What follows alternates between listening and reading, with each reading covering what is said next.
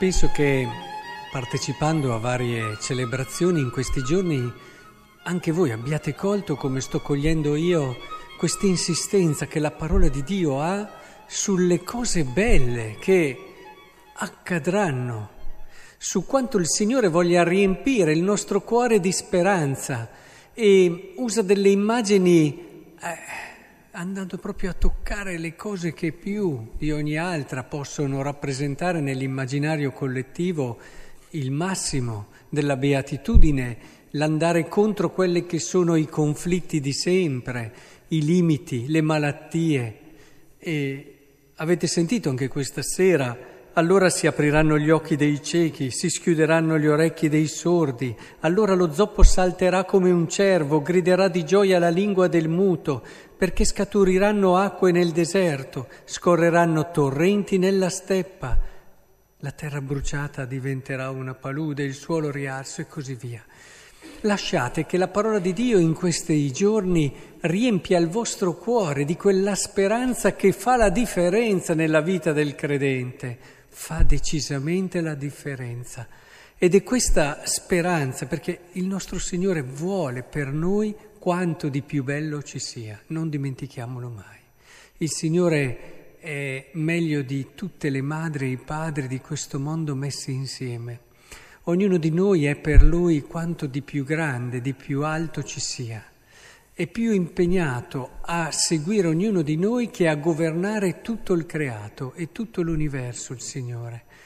Non dimentichiamolo mai, anche quando preghiamo, ritorniamo in questo desiderio di Dio di renderci felici.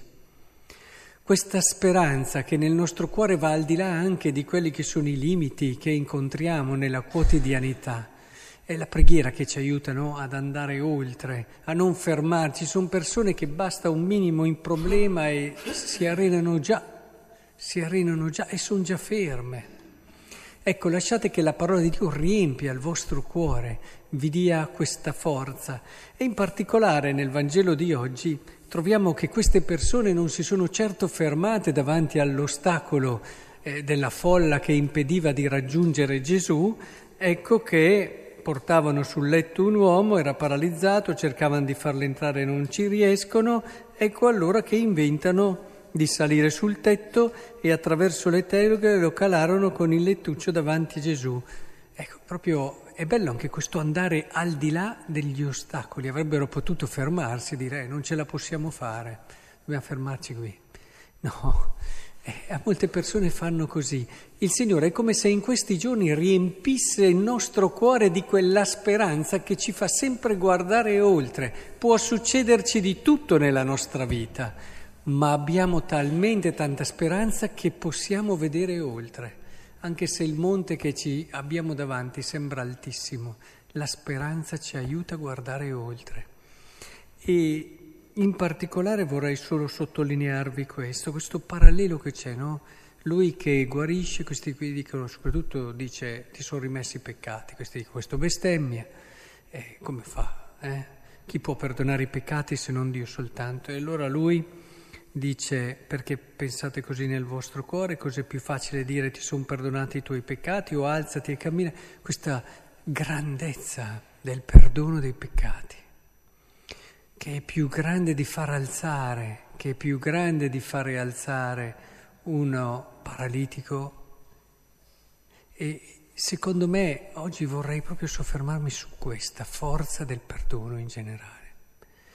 Cioè a volte sottovalutiamo quello che accade in una confessione, lo sottovalutiamo, perché non siamo abituati a pensare che ci possa essere un amore così grande, oppure non pensiamo di dover chiedere un perdono così grande, in fondo cosa abbiamo commesso, cosa abbiamo fatto. Eh, non sottovalutiamo il perdono di Dio. A volte ci sono persone che hanno sempre bisogno di apparire belle, di, non, eh, di, di sminuire i loro limiti, le loro cadute, i loro difetti, eh, ma perdono la gioia di un perdono vero, di un perdono bello. È una delle esperienze più belle della vita, un vero perdono. E, E anche quando si fanno cose piccole dipende sempre dalla sensibilità del proprio cuore. Sapete che Padre Pio gridava in tutto il convento un giorno, ma sono un gran peccatore, sono un gran peccatore. Gli chiedevo perché. Perché Padre? Non è che abbiamo...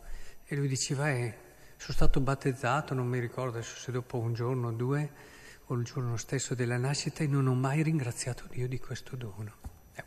Questo era il grande peccato, no? secondo Padre Pio. Ma è bello avere quella sensibilità che ci fa gustare la dolcezza del perdono. Vinciamo la tentazione di dover sempre apparire giusti, eh? anche davanti a Dio. Eh? Per chi è confessore spesso succede e se ne accorge subito quando c'è una persona che è venuta sì a confessarsi, ma ha bisogno di fare bella figura anche lì. Ma eh, non è quello il luogo per fare bella figura, quello è il luogo per riempirsi il cuore di un perdono stupendo, di fare un'esperienza più bella della gioia più grande. E in particolare allora se scendiamo al perdono anche tra di noi, perché se lo impariamo da Dio impariamo a farlo anche tra di noi, ci rendiamo conto che non c'è esperienza più rigenerante vita del perdono. Il perdono realmente cambia il mondo cambia le persone, che come è stato ispirato il Papa in questo anno del Giubileo della Misericordia. E quante persone magari hanno detto ma insomma adesso qui si svaluta un po' tutto, eh, che perdono è in fondo, eh, tutto diventa facile, viene perdonato, la gente non ha più il senso del peccato, ma che superficialità mi viene da dire in queste persone.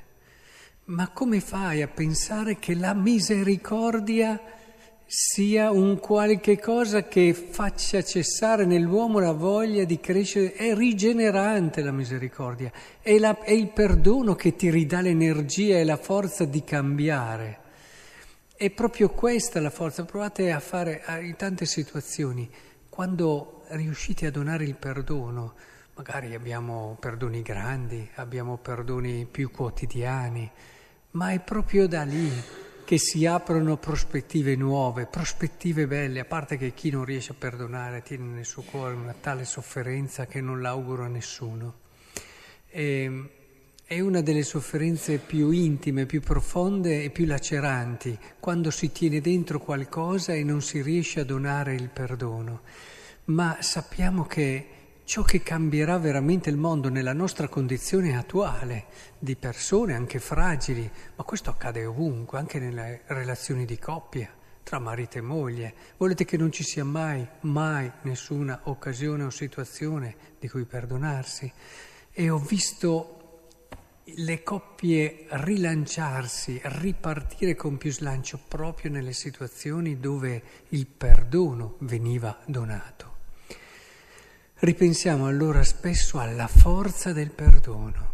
Il perdono salverà realmente l'uomo, salverà per certi versi il mondo. Non sono le guerre in nome di qualsiasi e qualunque giustizia, eccetera, ma sarà il perdono. Del resto, guardate il crocifisso. Messaggio più chiaro? È evidente, noi andiamo perché è giusto, perché dobbiamo, perché se lo merita. Poi guardiamo il crocifisso e poi comprendiamo. Entriamo nell'orizzonte di Dio. Ma che forza che ha il crocifisso! Non immediata, se vogliamo, per certi versi, anche se per il centurione è stata immediata, ma è così per tanti altri lì che hanno avuto il cuore disponibile.